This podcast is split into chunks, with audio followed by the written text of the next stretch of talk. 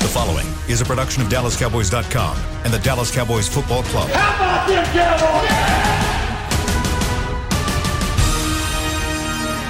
This, This is Mick Shots. Streaming live on DallasCowboys.com and the official Dallas Cowboys app. Now, here are Bill Jones, Everson Walls, and Mickey Spagnola.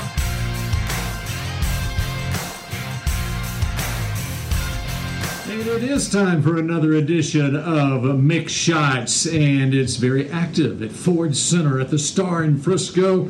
Training camp practice went a little long today, Mickey. It's they were past ten o'clock this morning. They did. they And, about uh, made it to about 10, 12, I think I wrote down. Yeah, and so uh, you can tell they're they're getting closer and closer to the start of this regular season, which is two weeks from Sunday. Cowboys will be playing in that new stadium in Los Angeles against the Rams on September 13th. Everson, how are you doing? I'm doing fine this morning, sir. I uh, I'm doing a little bit better than the, than the entire sports world. We've had a little shake-up that we need to talk about this morning, but uh, otherwise, I'm in good shape. Yep, and uh, we, we'll get into that. Uh, Mickey, anything of note that you see on the saw on the practice field? Because the Cowboys, we should point out, as Mike McCarthy said at his uh, press conference at 7:15 this morning, the Cowboys have, uh, have already had talks, and will have future talks today about the things that Everson is talking about. But they were out on the practice field, uh, and they got completed at 10:12 precisely. Yep, right, the? Cowboys did uh, practice. I, I noticed there was about a half a dozen teams that decided uh, today not to practice, uh, but the Cowboys uh, went through with their uh, regular routine uh, indoors again, or the first part for some of the guys outdoors, and then they moved indoors, and uh, a lot of individual drills, a lot of just uh, position drills, uh, and then they team uh, team type stuff for about 45 uh, minutes.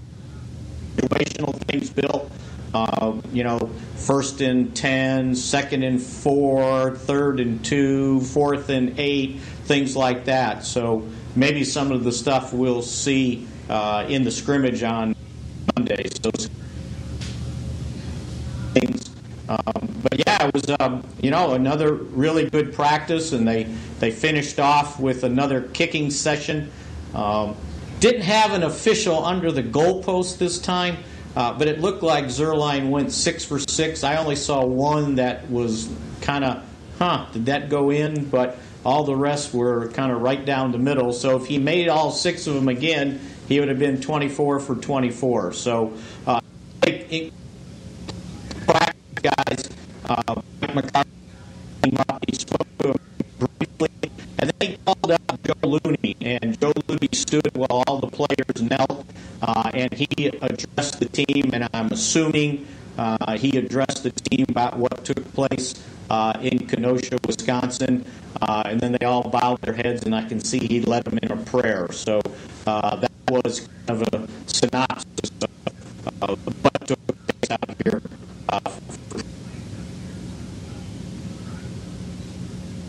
And uh, I can also point out Leighton Vander Esch talking with the media. Uh, uh, he says, to quote, right now we're lined up to have discussions about it uh, during our team meeting this afternoon. That's still to come. So uh, that's going to be part of the team meeting. And so, Everson, you want to uh, jump in with uh, what what you're seeing? Of course, uh, as uh, all of you know of, who have uh, not been buried in work here the last 24 hours, uh, it started yesterday afternoon with the Milwaukee Bucks deciding not to play in their NBA playoff game at three o'clock yesterday afternoon, and within about a half hour after that, the NBA had. Uh, postponed all the playoff games, all three of them from yesterday. Uh, there were three Major League Baseball games that were uh, postponed, as well as uh, the WNBA canceled their games yesterday, and uh, uh, Major League Soccer as well. There are several teams around the league who have elected not to practice today. So, Everson, weigh in on, on what you're seeing. Well, you know, one thing that uh, I love is are the gestures, and and these are uh, that's exactly what they are. These are amazing gestures uh, that uh, really show a little bit of empathy that hadn't hadn't been shown in any sport uh, in our history. And the thing that I, I, I like about it is uh, you've got all these other teams, all these other team sports that are participating in these gestures, which is really, I think, an easy thing to do, easier uh, with a smaller roster. You know, you're talking baseball, you know, they only have about, you know, maybe 15, 20 guys that you have to deal with on the roster. Uh, basketball itself, maybe about 15 people that you have to worry about, WNBA and NBA.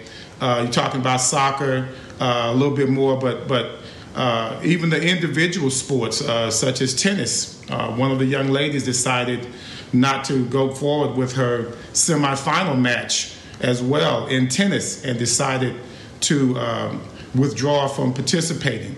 And see, these things are, are, are, these are amazing gestures because it's affecting the money uh, that these people might get, that these athletes might be coming into. Uh, it can cost them a little bit of money. But when you're talking about football, you're talking about 55 players. And having 55 players on the same accord is really tough. I tried to do it back in 87 when I was a union rep, failed miserably, I might add. Uh, all guys, they, they, you know, when it comes to football, it's a different breed in regards to the players, and it's also a different breed when it comes to the owners. They're much more staunch about taking care of business and, and trying not to let the outside world interfere. That is old school. That's an old school remedy. Uh, now you've got the new school remedy to where you got to be a little bit more empathetic to what's going on, and I'm glad to see that. Uh, it's a shame what we saw in Wisconsin. Uh, it's it's it's like a broken record now, really. I mean, because you've got so much video out there, uh, really hyping up the thing, and and and the tragedy that ensued uh, from that. So it's just good to see that at least the players are aware of it. And, you know, we have to get out of this mode, I think we are, of just worrying about well, it's just all about the sport, or it's all about our institution. Every institution is touched by racism. Everyone, and that's including the Dallas Cowboys organization. Throughout history, that's the way it's been. So I'm just glad that things are being talked about and, and they're being uh, noticed by uh, these new, this new wave of athletes that are coming through.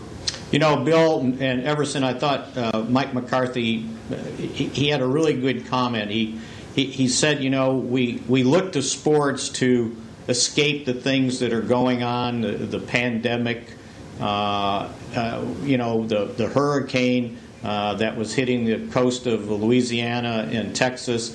And he goes, but when it comes to this, he goes, we can't escape it. We just can't escape and not talk about it. And, and that's why he pointed out that when they would have their meetings after practice, they would uh, talk about this and see what's going on. And, and, and maybe this example or, or, this instance, what happened in Kenosha, kind of, gosh, it just highlights the problem of all the things that have been going on, right? And everything and all the protests and everything we've heard, and yet this policeman still did this. I, I mean, does not not go through your mind when in, in, and it's hard to put yourself in his shoes on, on why he would make a decision to do that. But you would think, gosh, you would check yourself, right?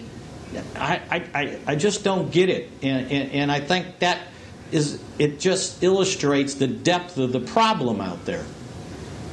I have to say, guys, and, and because you know we're we're looking at this instance and we we're worried about how the police are looking at African Americans and and really looking at society. Being the policeman, man, it's a scary job. Let's just all recognize that it is an extremely scary job. Uh, when you take that job on, you have to realize what your responsibilities are. You have to be a totally different person than what we are. You, you represent law you represent law and order and you have the gun and all the equipment that can enforce that. And so, with that brings much responsibility. I mean, so much responsibility to where sometimes you have to sit back and take a breath and not just react so quickly to what I think is fear and, and fear of the unknown. Uh, uh, and I, I, that lets you know just how disconnected the, the uh, police officers are from the community itself. So, you know, we, we in America, we always try and put a band aid on something before we fix the problem. We don't want to go all the way back and fix it. We're like, oh, that's too much work. Let's just start from here. Well, you can't you can't put a, a band-aid on something when it's an open wound, such as what we have here in America between uh, the policemen and the African American community. So these are things that have to be uh, uh, we have to be aware of. We have to we have to go back and and start almost from scratch because the the the uh, institutions, the law institutions, law enforcement institutions, they are being trained in a way uh, that has brought much confusion and much death uh, unnecessarily. I'm uh, been checking uh, Twitter for the news out of the NBA this morning. Uh, by the way, is it uh, the Board of Governors are meeting this morning, and the players uh, as well, and they are uh, postponing games today, and they will re- they, they, are working towards restarting the playoffs on Friday. Mm-hmm. So, mm-hmm. what will in essence be two days worth of protests. Uh, here here in Dallas. That means the Mavericks game tonight against the Clippers is postponed until either Friday or uh, Saturday. Uh, but I understand that the the meeting last night uh, and LeBron James and the Lakers, as well as the the Clippers, and then Kawhi Leonard was leading the way there. They were two teams that voted. Uh, in, a, in, basically a poll of the teams, obviously nothing binding, uh, but they voted not to resume the season, to boycott the rest of the season. But it, uh, but they've decided now, the, the league has decided to continue on with the playoffs and do what they can as far as enacting uh, some way to help with social justice in America, uh, which is an ongoing thing for all leagues right now. What uh, what do you anticipate? Uh, the Cowboys meeting this afternoon to be like? Could you? Uh, I would imagine it would be something where uh, the coaches will uh, give the players all the time that they want in order to address whatever whatever they would like to say, right? Yeah, Bill, I think you're exactly right. I think Mike wants guys to basically speak up, uh, get their feelings, let them say uh, what they feel like they need to say, uh, and then again, you know, as as Everson said, you know, you got 80 guys out there, and not everybody's going to agree with everything. But I think if you uh, have an open forum for guys to talk and just you know get your feelings out there, uh, and then go forward. Um, but uh, it, it, it appears, you know, they were all in today in the practice. I, I get that. Um, it, it, didn't look like everybody was, you know, just not was disinterested. So yeah, we'll see where it goes. And like I said yesterday, by the time they finished their basically their walkthrough uh, and their meetings, and then they were on their own, as he said, when they left for dinner, and then that's kind of when everything hit. So they really didn't have an opportunity as a team uh, to address it. Uh, and then when you start practicing, guys getting ready at 7:30 in the morning, uh, I, I, think they basically said, "Okay, let's practice, and then we'll talk about this uh, after the practice." And I got to say, guys, this is, you know, I, I, keep comparing it to the 87 strike because it's about work stoppage. And really, that's, that's uh, the bottom line when, when, it comes to this, the decisions that they make. Uh, it, the, the, the example is just like here in America uh, as a society. The examples have to come from the top. The proper example on how to deal with this has to come from the top. You can't have a mixed message coming from the coach, and then you have the, the, the owner saying something else or acting in another way. So uh, when you talk about work stoppage in 87, the team that stayed together the best in 87 after the strike, uh, after we resumed work, after the work stoppage in 87, uh, was the Redskins.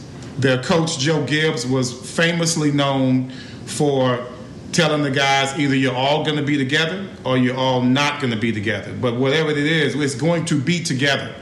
And in Dallas, we were, you know, we we had uh, scabs going across. Our, all our superstars went across the line and and and and across the picket line. So that was really the beginning of the end for a lot of players and also for Coach Landry and that entire management organization uh, when it came to the 1987 strike. That was we didn't know that we were dismantling ourselves with the decisions that we were making uh, over at Valley Ranch at the time. So there has to be uh, coming together from management. That's including Coach McCarthy and including Jerry Jones in regards to how they deal with this. Because if you have a mixed message coming from the top, then it's just like what we've got here in America as a society. You're going to have a bunch of, you know, bungling idiots running around not knowing what the hell they're doing. Isn't that kind of ironic that back then the Redskins were the model team franchise, and now the situation they're in now? totally different. what a difference 30 plus years makes, right? and excuse me if I said Redskins, the Washington football team, okay? Is that it? Washington football team. Washington football team. There That's you right. go. There you you know, go. and and to that point, to Everson's point there, Mickey. Um, Mike McCarthy, if you go back, you can go on DallasCowboys.com and watch his entire press conference. Uh, breaking, I don't think I've seen a press conference where he just he didn't start off the press conference just asking for questions until Right. today, and right off the top, uh, before he asked for any questions, uh, he commented on uh, what he was watching and what the team, or the players have been watching the last 24 hours, and um, and uh, clearly is uh, very bothered by what is going on. Of course, he. Uh, you know, has a home in Wisconsin. His family's up there, and um, and so it's it's cl- hits close to home for, for him, having been in uh, Wisconsin for the past uh, 15 years himself. But um larger picture, I, I think we're getting a, an idea. And more and more, with the new coach coming in, we're getting a better idea of some of the things away from coaching football, how to manage a team, and how you're receptive to players. We're getting a better idea of why Mike McCarthy has been successful as an NFL head coach the last 15 years. Well, you know what? And I thought we got another uh, example of that. That he's uh, he's not tone deaf uh, on how he answered the questions about uh, Earl Thomas. You when everybody at the beginning of the week uh, start peppering him with those questions, and and I thought the key, and, and while he straddled the fence, like you know, he wasn't going to say yay or nay, but at, I thought the key thing he said and this goes to kind of what you're talking about, Bill. He understands the importance of the locker room. And he said at the end of the day, no matter what else happens, my focus as a head coach has to be on the locker room. So basically, what he's saying is if you're going to bring in a guy that's been on two teams now and things have gone badly, can he fit into my locker room? And, regardless of how good a player he was, I thought that was his emphasis. And, and I thought, again, as you were saying, Bill, talking about the team and the players, uh, not just a body to bring in and play football. Uh, and to him, that was probably the more important thing uh, than anything else. I tell you what, though, uh, if you think of the comparison between the coaches now versus the coaches back in '87, you know, you're looking at an entirely different group of player, group of coaches. You know, Tom Landry would not even want to be bothered with anything like this, which he was never one to be bothered with anything that didn't have something to do with football. That is the old school way. Tom Landry was born, of course, back in the 40s or, or, whatever. So you're looking at a different mentality these days, not just from, from coaches, but also from fans. You know, the NFL and, and all of sports, they're going to lose a lot of fans because you've got old school fans that are like, look, I tuned into Mick Shots just to talk, just to hear football talk. I don't want to hear anything else. I'm so tired of watching the videos, which I am as well. So tired of watching the videos and all the arguing and, and you're, you're, you're, you're bringing, you're mixing society with sports. Well, you were never supposed to separate the two. Let's just be real about it. Because life goes on when those players leave the field. And as social media and all of this, you know, starts to, to, to, to flourish, it does mud the issue a little bit. Because now you have to worry about things other than sports. As a matter of fact, sometimes what's going on, those other things they are more important than sports. So, as much as you're going to lose a lot of uh, fans in regards to this this new way of sports and new way of looking at athletics, you're also uh, going to gain a lot of fans that were staying away from sports because it was so myopic. You know, and, then the other part of that is if if, uh, if there are issues, uh, no matter what it is, that are impacting uh, the majority of the players on your team, then that affects your team, and you and you have to um, you have to get a handle on that. You have to address it. And we never we never did back in the '80s. That just wasn't. And I'm not just talking Cowboys. I'm talking just all right. of sports. We never wanted to deal with anything outside of sports as much as it was affecting us all when we went home away from our arenas.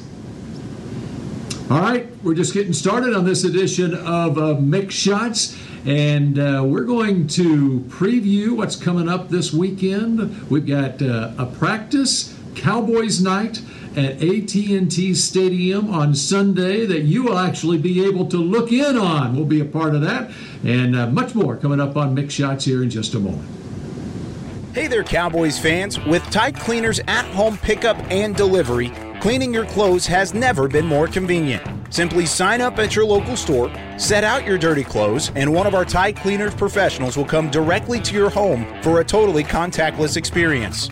Your clean garments will be returned promptly the next scheduled delivery day, so skip the errand and enjoy life, not laundry. Visit TideCleaners.com or your local store to sign up for Tide Cleaners at home pickup and delivery today.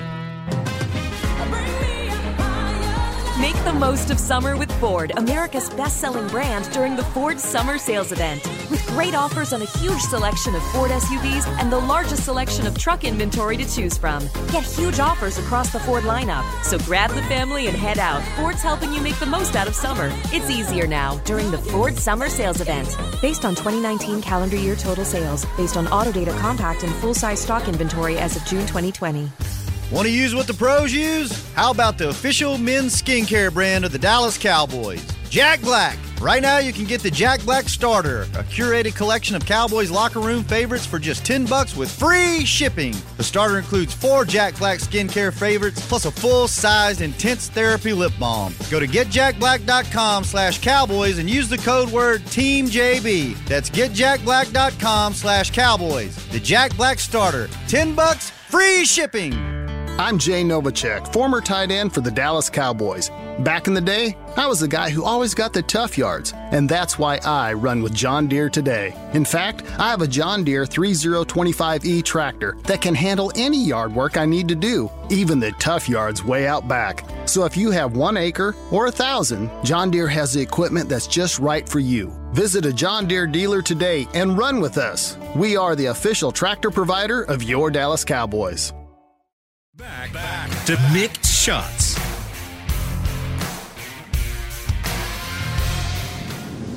Looking for something to change up your dinner routine? Well, help is on the way. Help support local Frisco businesses by choosing one of the Star District restaurants. For information on delivery, takeout, curbside pickup, and dine in availability, visit thestardistrict.com. Mickey, are you taking advantage of the uh, Star District restaurants and takeout and that sort of thing as you're back at the Star? I haven't uh, done any takeout here, and as for sitting in a restaurant and eating, I don't think I've done that since like March 13th. I have taken advantage of it, uh, people. Uh, my wife, myself, my daughter, and my business partner we went to the Star area and we ate some good food. We had a great time, great conversation. My wife was starving for some social interaction. so I had to take her out there. We wouldn't even let the the waitress didn't even have time to serve people because we kept just monopolizing her time because we hadn't talked to anyone outside of our own household. So yeah, I understand not going. I understand not wanting to go, but we couldn't take it anymore. We just had to go. We had a great time too. Had a great time. All right, Mickey, uh, tell us about practice today. Let's go in depth with uh, what you saw, what, what stood out for you at practice this morning. You know, it, it, it always seems to happen this way, and, and Everson probably experienced this. it's like injuries are like a disease. They attack one part of the team, and then it goes and attacks another part of the team, right? So the Cowboys were having problems at uh, on the offensive line with both uh, Tyron Smith and La'el Collins, uh, and by the way, their presumptive swing tackle Cam Erving uh, were all missing practice all last week and the beginning of this week. Well, at least today, uh, Tyron Smith and La'el Collins uh, had their uniforms on, their helmets and pads, and they did individual drills uh, before they left to go do their rehab drills. Cam Erving actually got back into team practice for the first time today. Now, the last couple practices this week, uh, he was at least out there in individual drills, and today was the first time he actually participated in uh, in team drills. So they had him lined up basically at left tackle, taking Tyron's spot. Uh, but at least those guys look like they're getting closer. Well, with that happened, now the attention went to the cornerback position. Uh, Chidobe Awuzie on, uh, getting my days confused, Monday. Uh, he uh, looked like he suffered somewhat of a leg injury. He tried to go on Tuesday. Uh, and after a couple of individual drills, he pulled out. So today, he basically was on the uh, the, the cords outside uh, at the resistant cords and was rehabbing, and he didn't do anything. Jourdan Lewis is still out. Uh, with uh, the ankle injury he suffered the previous week. And Mike McCarthy had said that he probably would miss this entire week. They were hoping to get him back. And then having uh, the last two practices, they were using Daryl Worley and the, the rookie Reggie Robinson at, at safety. They were down to five corners today, so those guys got a pretty good workout out there. But, you know, at least for guys like Deante Burton and Chris Westry, uh, they were getting a whole lot of snaps that they probably wouldn't have gotten. So the cornerback position was a, was a little bit stretched thin. And then going back to the offensive line, before they even got into team practice, they were just doing these individual drills where you would come off the line and just kind of meet a guy across the uh, across from you. Mitch Hyatt went down, and they ended up carting him off with looked like an apparent What? right knee injury. Yes. So, my God. uh, and he was a guy that was helping out with the depth, uh, along with Brandon Knight. And gosh, it, it was another practice. Basically, it, it was an all-comers meet with the defensive ends at Dak Prescott. They, just can't block those guys. And and you know you're going to read that uh, you know Trevon Diggs or no it was uh, uh, Ha Ha Clinton Dix had an interception.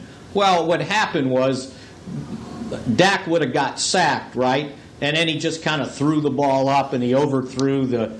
Uh, it was one of those Larry Brown interceptions, right?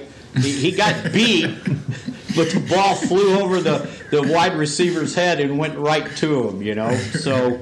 Uh, So, so Ha Ha was the MVP of practice well, I'm today, sure he's going to be look player of the day for somebody, and it's like, okay, but let's put some context into the interception. Um, you know, and yeah, they were just having trouble, you know, blocking, and uh, there was a couple times, you know, a couple plays in a row where Demarcus Lawrence, you know, zipped by uh, Terence Steele. Uh, I mean, they've got guys back there that I don't know if they're going to make the team, but they've got they're kind of forced to work with the first team. So uh, that that was somewhat uh, problematic out there. Uh, they they did work. Uh, they did have a session where they worked uh, a lot on the on the run game. Somebody early in the week uh, told McCarthy, "It doesn't look like Zeke's going to touch the ball because you don't really run the ball in practice." And you know they're practicing in segments, and so today was a little bit more uh, run oriented. I thought Tony Pollard had another day, and um, keeping an eye on this Rico Dowdle. He's really getting some opportunities, and maybe push the envelope a little bit if they decide to keep three running backs. I don't know that they will, uh, and I don't know that they'll keep a, a fullback. Uh, uh, but the the kid from uh, uh, TCU, Which? Olonilua. Did I get it? Okay, the fullback. Yes. Sure, Alana Lua. Oh, Olo. Say it again, Bill. Say it again, Bill. Sewo Olonilua. he actually uh, on I think on Tuesday they did a little goal line Monday or Tuesday, and uh, he he he got as Skip Peete said, the running backs coach. He said he got a couple good strikes in there, meaning blocks, uh, and he had a nice run today on a fourth and short. So I like him a uh, lot. Yeah, I, I think he's versatile. Um, and, and as long as he, you know, and this all, and here's the hard part, you guys. It, it, a lot of this stuff for these backups that I'm talking about, it comes down to special teams, they're not going to have any live special teams till September 13th. So it's kind of hard to prove yourself that hey, I'm a good special teams player when you're just doing special teams drills out there because they're not lighting anybody up.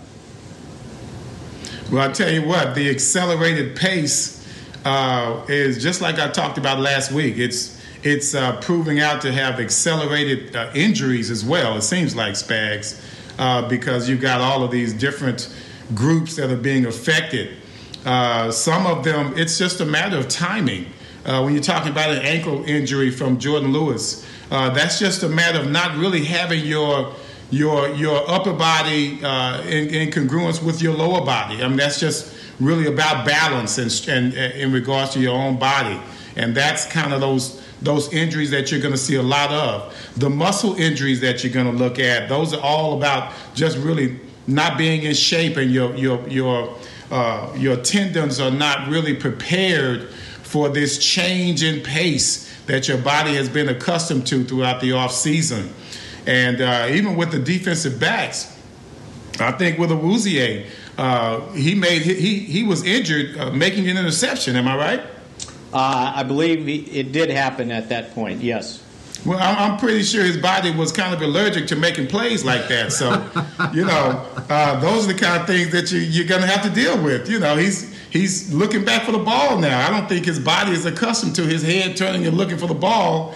But I, I love the the effort. It looked good. He, I saw that uh, on video and of course, he would come up, you know, it didn't look like he was limping at the time, but he came up a little lame at the time. Uh, but I, I, hope that doesn't discourage him from trying to make more plays on the ball. Let's let's let's pray that he doesn't do that. You know, and I thought I noticed one of the things to try to not tire these guys out, like they're rolling guys in and out. It, it's a huge rotation, and it's like when they when they have like the first team off, uh, what looks like the first team offense out there. And if they run a, a, a pass pattern and the receivers are downfield, they don't they don't wait till those guys come back. They get in the huddle and there's another three receivers in, uh, and he's rolling. Same thing with the the linebackers, the defensive line. They're rolling guys in, and and the pace is pretty quick but it's quick with different guys. I don't know how they keep track of how all the guys are in and out. Uh, you know, if this was hockey, they would have too many men on the field, but they've done a pretty good job of having 11 on 11. And then they, they've gone back to this old drill ever since that. I haven't seen the Cowboys it in a while. They used to use it. Uh, Jimmy used it. I think Switzer used it. It's 11 on 9 where they don't use two defensive linemen on the backside uh, to basically make sure no one's getting rolled up on. Uh, and so a lot of their practices, you know, and, and that was my concern about the, the, the pass protection. There's only two guys rushing, and they're still getting to the quarterback. Yeah, but those, those tackles, Mickey, they're not going to be playing in games starting September 13th, right? Yeah, absolutely. Uh, La'el Collins and Tyron Smith will, will be back out there. Uh, the, the hopes are that Cam Erving is the swing tackle. He's got some experience. He's played almost every position on the offensive line, I think, in, in, instead of center. And, and, speaking of center, uh, the rookie Tyler Biadasz is is really starting to come on. Uh, you know, it's too bad he didn't have preseason to get in games and kind of show him what he can do. Uh, but he, he's he's a pretty tough little sucker in there. Uh, and I think from a, you know once he gets the recognition down, uh, I think he's going to be a pretty pretty good uh, pretty good center for the Cowboys. How about Tyron Smith? What is what is his injury? Is it a recurring injury? Because when he goes down, our offensive line totally changes its entire character. Yeah, I think he had a tight hamstring, and that's all you got to hear. Not a pull or strain. If it's tight on Tyron, it's like, okay, go sit over there. we, September 13th is what we're worried about, right? And the That's same right. thing with La'el Collins. He, he had somewhat of a, a, a tight back, I was told. Uh, and it was kind of a leftover from last year when end of the season he he was having some back issues uh, and it, it kind of flared up again uh, in the offseason before they even got here uh, and so they were just being very cautious with him too um, and, and so knowing the Cowboys trainers and their mentality on this stuff it's like you know you don't have to play a game on September 1st you got to play a game on September 13th let's make sure we can get these guys to the game. You know, you think about what the Cowboys are going through injury wise at the tackle position, and um, this would be the third preseason game this weekend. And I would think uh, they probably, that first team offense, you'd be uh, hard pressed to, to make that decision to send Dak Prescott and the first team offense out there to play an actual preseason game when you've got what you've got lining up at offensive tackle right now. Oh, absolutely. You'd be calling a lot of running plays, I guarantee you. And it may not be handing the ball to 21 or 20 either. Uh, it would be a lot of quick, uh, lot of quick passes. Uh, but you know what? With the way they're doing it, they're giving some of these young guys, like today, um, Jon'Vea Johnson, who had a really good training camp last year, and then when the preseason game started, he kind of faded away, a rookie uh, wide receiver. Uh, and he had a nice day today. And another guy that's gotten more opportunities lately, uh, it was Noah Brown. And, and Bill, you know, uh, I, I, I got so tired of everybody wanting to talk about Noah Brown, and it's like, well, yeah, he's a good blocker. Well, I don't want my wide receivers to be a good blocker. I want them to be good catchers, right? Well, you know what? I noticed that he dropped his his listed weight from last year to this year, and and and by the way, the last two years he was on injured reserve uh, with an injury, and then they just kind of left him there because they wanted to keep his right, rights. Well, he's dropped some weight. He looks more like a wide receiver now than a tight end.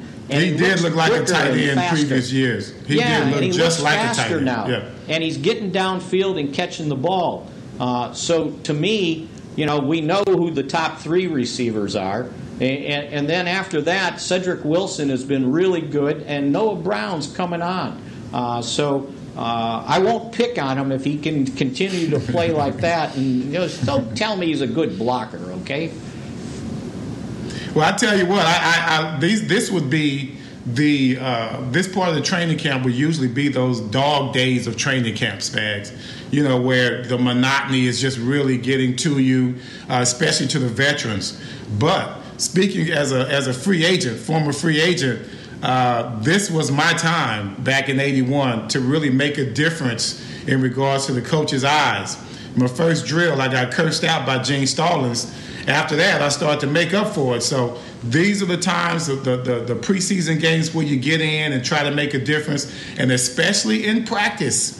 These are the times when a, a younger player, someone who wasn't as heralded as the other players uh, on his on, that were drafted or signed along with him in his class, these, these are the times where you can make a difference and let the coaches see you. No special teams like you talked about, Spags, but when it comes to one-on-one, when you put me in there with a, with an entire team, or you put me in there on seven on seven, this is the time that I get to make a difference. And, so I'm hoping some of the young guys really take advantage of this time. And like you're speaking of, some of these young, they are doing it, and some of them hopefully can surprise the coaches. Yeah, one of the young uh, free agent rookie linebackers that has at least got his hand up in the air to say, "Hey, I'm here." Uh, Francis Bernard, uh, six foot, two forty two from from Utah. Uh, the guy's made some plays on the ball, and he, he he keeps showing up. So even today, he got some extra snaps because um, Luke Gifford, the free agent linebacker who made the team last year, uh, was not dressed out for practice. Uh, so he got to move up a notch. And Uh, it, it, and so there's an example of a guy getting uh, some more reps and an opportunity to do things. And he would be a guy that if they were really doing special teams live, I, I think he would show up. Uh, and that's how Gifford kind of got his name in the, uh, you know, kind of everybody to look at him last year because of some special teams things uh, he was doing. So, yeah, there are some young guys because they're rotating guys so quickly and going so fast, uh, they're getting opportunities. So, did, did they ask you to play special teams your rookie year? Oh, yes. I played special teams my entire career. All right. Uh, Were you yeah, the first, gunner on first the team outside? punt return, first team punt return, first team field goal block, first team punt. No, all of that. First team punt return. I, I was on everything. I was leading the league in interceptions when I was still on the bench, and Charlie Waters and Dennis Thurman they would make Mike Downs and myself practice every play. We were we were the dummy squad as well, so. I can't tell Charlie Waters, he's in the last of his career, Dennis Thurman, hey man, I need a break out here. They're like, okay, we'll find somebody, but it won't be me. So yes, I was I was always that guy. You know, the so, funny thing is now that that's funny you say that because McCarthy made this comment. Uh, maybe it wasn't McCarthy. I, you know what? I think it was Jim Tomsula. Uh, he was talking about the rotation and all the guys getting in there, and he goes, I, I got guys fighting to go and get snaps. He goes, I can't keep them out. You know, it's like he, and somebody said, Well, will you fight them? He goes, Oh, no, not at all. Uh, but he, he, but he said that's the kind of guys I've got on that defensive front. All right, we continue with ta- with Mick Shots here in, in just a moment. It's about time somebody did that. and uh, I wonder what Mickey, what road Mickey wants to go down here in just a moment. I know what road I want to go down with Everson. I want to go back to a rookie wide receiver breaking into the NFL and what a veteran cornerback tries to do to him with Everson when we come back. Hey there, Cowboys fans. With Tide Cleaners at home pickup and delivery, cleaning your clothes has never been more convenient. Simply sign up at your local store, set out your dirty clothes, and one of our Tide Cleaners professionals will come directly to your home for a totally contactless experience. Your clean garments will be returned promptly the next scheduled delivery day, so skip the errand and enjoy life, not laundry. Visit TideCleaners.com or your local store to sign up for Tide Cleaners at home pickup and delivery today. Since 1865, Stetson hats are American made with pride right here in Texas. And Stetson is proud to be on the field with America's team. Want to show your Texas and team pride too? You can. By purchasing your own Stetson, you can look just like how the flag guys do on field at every home game. Stetson hats, the official crown of all self respecting Cowboys, and your favorite football team. Get yours today at shop.dallascowboys.com or at stetson.com. What do you call a group of grown men and women who get together every week, proudly wearing the star, to share a three hour long ritual of cheering, shouting at the TV, and raising their Miller Lite together while yelling, How about them boys? You call it Miller Time and Cowboys Nation. Here's to the only beer of the Cowboys celebrating 60 years of greatness. Here's to the original light beer. It's Miller Time. Celebrate responsibly. 2020 Miller Brewing Company, Fort Worth, Texas. Hey, Cowboys fans, ready to spice up your next watch party? Bring Yo Quiero guacamole and be the game day hero. Yo Quiero means I want, and we know you want great, fresh tasting, ready to serve guacamole for your home gating and tailgating events. Made with real avocados and the perfect blend of spices, it will be the star of any party. You can find us at your local Albertsons or Tom Thumb in the deli section. If you can't find it, talk to your store manager and tell them, Yo Quiero, Yo Quiero guacamole. Back, back to Mick Shots. Get the ultimate fan experience for the ultimate Cowboys fan. Join Dallas Cowboys United and get an exclusive DCU fan pack and member benefits. Membership start at only $20. Visit dallascowboys.com slash united to join today. All right, I want to get into uh, how difficult the transition is for a rookie receiver as a first round draft pick coming into the NFL. How different is it for CeeDee Lamb going up against NFL cornerbacks as opposed to, say, Big 12 cornerbacks or even LSU cornerbacks like he did in the uh, college football playoff uh, last year? And what. Uh, as I'll set this up for you, Everson, a couple of weeks ago, Michael Irvin was uh, interviewing CeeDee Lamb on the NFL Network, and he was reminiscing about his rookie training camp with the Cowboys. And he said that there was a veteran cornerback by the name of Everson Walls who gave him fits during that first training camp. But he looks back on that as a great time for him because he had someone like Everson who basically taught him the ropes of how to try to get open in this league because and so Everson what did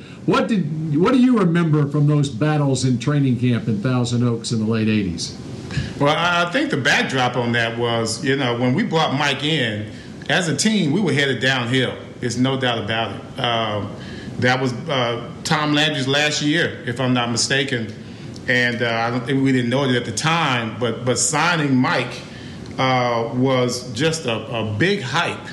And uh, I had never seen really a wide receiver talk so much trash who had never even been on the field yet. and uh, you know, but but I, I, knew that he was, you know, he was going to be he was to be around for a while. So of course, you know, I, I, tried my best to make sure that he knew what it was going to be like. And uh, one thing you don't want uh, as a, a veteran uh, defensive back who's you know already did all the things that I could do as a cowboy. Uh, I can't let this rookie come in here and, and sh- show me. You know, I think he was like eight years my senior. Uh, my, I'm eight years his senior, and I couldn't let him come out here and embarrass me because, of course, when he lined up, everyone's watching. So I had to come out with my best stuff, Bill. You know, I, I couldn't just jack him up at the line of scrimmage. I pulled out one of my best tricks of uh, what we call the bail technique. I would line up as if I'm going to jack him up, and then I would bail out and play a zone.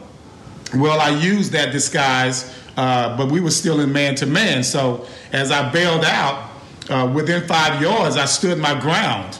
And so he thought I was going to continue to bail, but I, I, met him within those five yards, and I met him with a lot of force. Uh, both he and I about the same size, so you're looking at at two guys, you know, you're looking at a 6'2 DB and a 6'2 wide receiver really going at it. Uh, one thing that CeeDee Lamb uh, will not be going up against, he will not be going up against in practice, is an all pro defensive back. That's one thing he has to realize. So it's only going to get tougher as he gets into the season. Awuzie, good player. You've got good cornerbacks out there for the Cowboys. But if you're going to be you're going to be going up against some dynamic individuals. If I'm not mistaken, the first, the first game, the first game Jalen Ramsey. Yes, that's who you're going to have to deal with first game. And not only is he going to try and take your heart, he's going to he's going to try and demean you as he does it. So these are the things that I don't know if CeeDee Lamb ever came up against. What he did against those DBs in the Big 12 and in, in the NCAA, uh, he must look forward to the, some of those things being turned around and happening to him because he will have his embarrassing moments. Uh, trust me, they will come. Mickey, do you remember watching uh, Everson go up against Michael at training camp? Uh, very vaguely, because I think that 88 training camp was, uh, I only spent a year at training camp that year. And after that, Tom didn't let us watch practice, by the way. That, that, that was not going to happen once the season started, I guarantee you.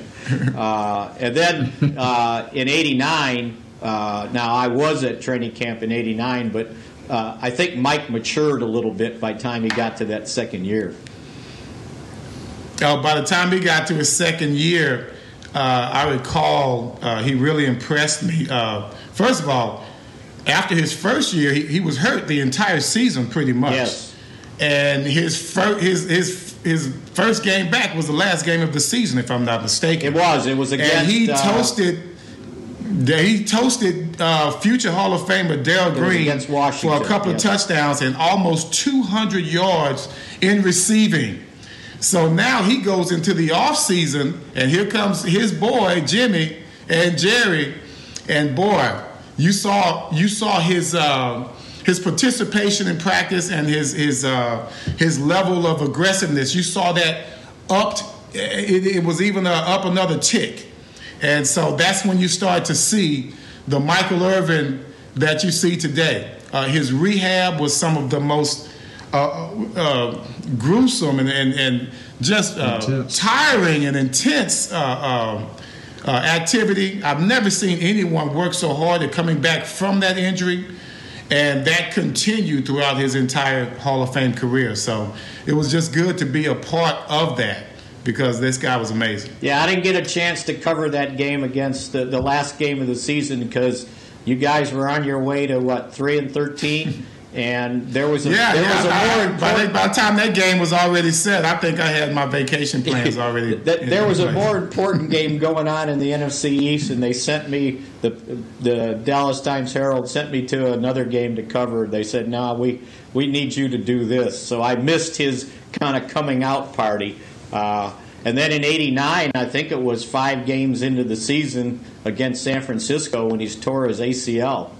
Um, yeah. And by the way, his rehab. So this is funny. It, we we were both living in Carrollton at that time, and our path to Valley Ranch was the same. And I remember one time it was after his surgery, and it probably was early '90s. And I'm driving down Trinity Mills, and uh, down the middle of the street, there wasn't a median there; it was the middle of the street, and I see this big guy on a bicycle, and I've never seen a seat so high on a bicycle pedaling down the middle of the road. It was Michael pedaling to Valley Ranch, probably a good five or six miles. Uh, part of his rehab that he was serious about in the off season. I said he's going to scare everybody. This big guy like that coming down the middle of the road.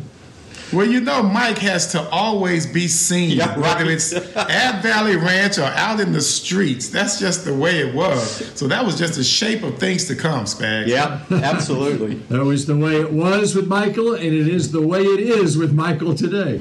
Uh, uh, all right, so how about uh, Mickey? Where do you think the Cowboys are at the safety position? Uh, because obviously the Ravens let go Earl Thomas earlier in the week. He, that's been in the headlines. Whether the Cowboys should be interested in Earl Thomas. What what are you seeing at the safety spot, and, and should the Cowboys be interested in well, Earl Thomas? the, the sure thing at safety is Xavier Woods. They really like him, and he's played well.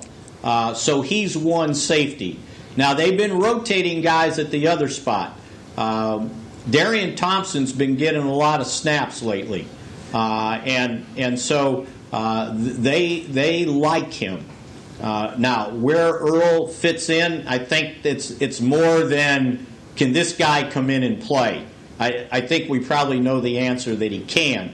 But again, you would like a guy on your team that doesn't have as many interceptions as he has fights in the locker room with his team.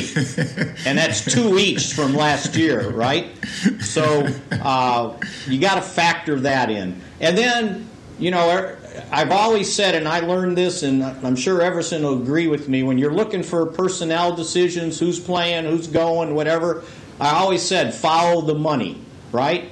So if you look at the situation he was in in, in, in Baltimore, if, if, uh, if they don't get uh, win their grievance and get his base salary back, which was a guaranteed 10 million, now, if he has 10 million in his pocket, then you know I might be able to get him for cheap because if I give him 3 million, he's made 13 million this year. But if the Ravens win that grievance and and they get that money back, he's not going to play for 3 million dollars. He wants his 10 million. And, and the other thing that stuck out to me on this whole thing is the Ravens' discontent with him. They were so fed up with him they took a $15 million hit this year if they don't get that money back on, on the salary cap. It's dead money, and then 10 more next year to get rid of them. So that's how badly they wanted him out of the locker room. So again, talent, yes.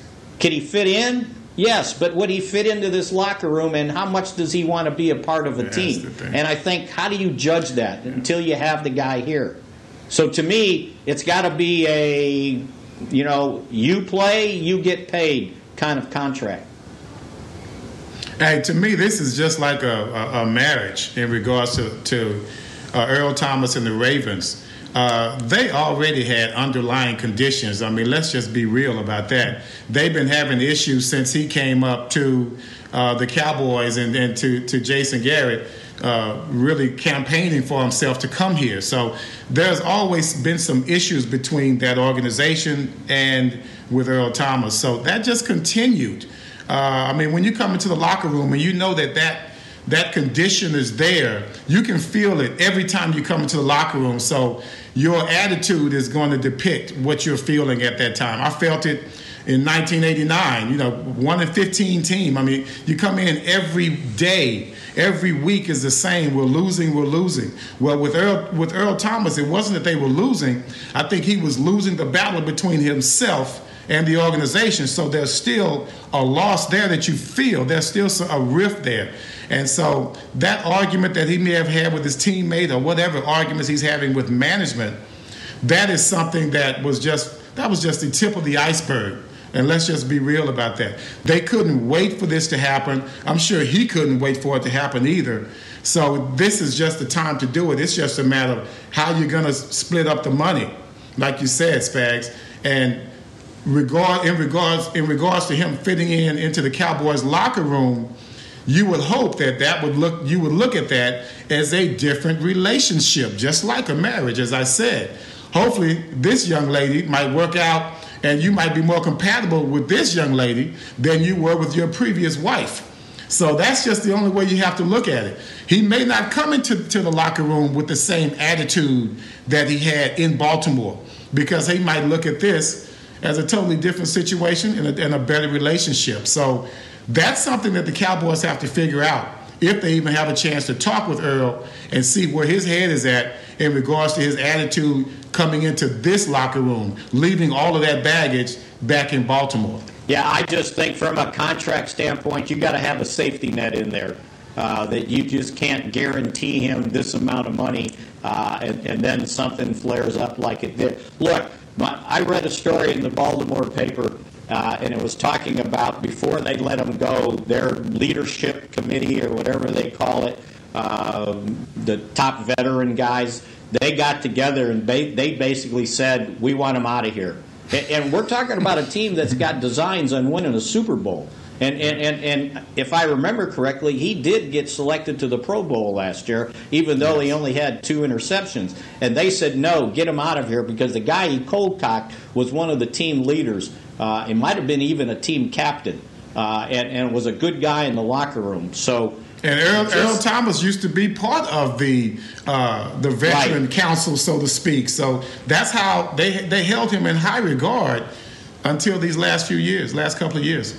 Well, and, and seeing the same thing kind of wore out his welcome in Seattle. You know, now he wore his welcome out there. So you know, I think you got to look th- look into that and, and, and, figure out okay, how much of a difference would he make uh, on this defense?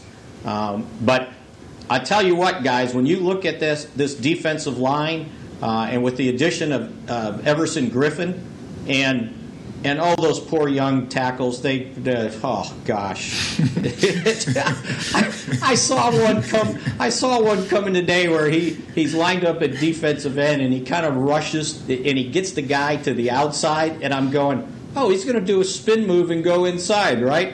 And there was a huge hole, and of course he did, and he just went and he would have obliterated the quarterback, right?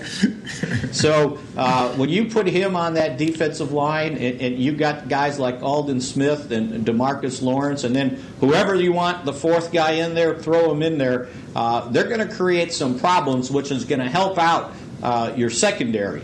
Uh, and, and so this will be an interesting deal with this defense because uh, just knowing Nolan's background, he's going to be more aggressive. Yes, he uh, is. And, and, and the thing everybody keeps talking about, the players, even the cornerbacks, is how they're disguising more of their coverages. It's like the coverages aren't that much different, but we're not showing our hand before we get into what we're really going to do. And and and uh, even Dak. And they're hoping that that pressure that they bring up front, the quarterback will not have nearly enough time to decipher the coverage. Right. And that's what that's what the that's the advantage of being more aggressive and more unpredictable. And I think they're, the linebackers are being more active uh, in, in, in their defenses and, and what they're doing. So That's Mike Nolan's style. and I don't want to. And I kind of said this the other day when I did uh, my segment on the fan. I was saying, you know, unless that safety is kind of Darren Woodson safety, I, I'm not paying him big money. I, I just don't want to do that. And then I was thinking, okay, I'm going to say this to Everson, and he finished his career playing safety. That right? makes no sense to me, Spags. I, I have no idea what you're talking about. and so how about this? They go, oh, that's good that you told us that because we've got Woody tomorrow for an interview. We'll tell him Spagnola doesn't value the safety position. yeah, he, he's, he's going to be a little upset uh, when you guys sign on. But when I when Looks I like- said it, I meant it from a financial, like where you allocate your resources, right? Yeah, thanks a lot, Spags. Yeah. you Okay, I'm sorry. I'm not You costing clean you money later. anymore because you're really good on this show.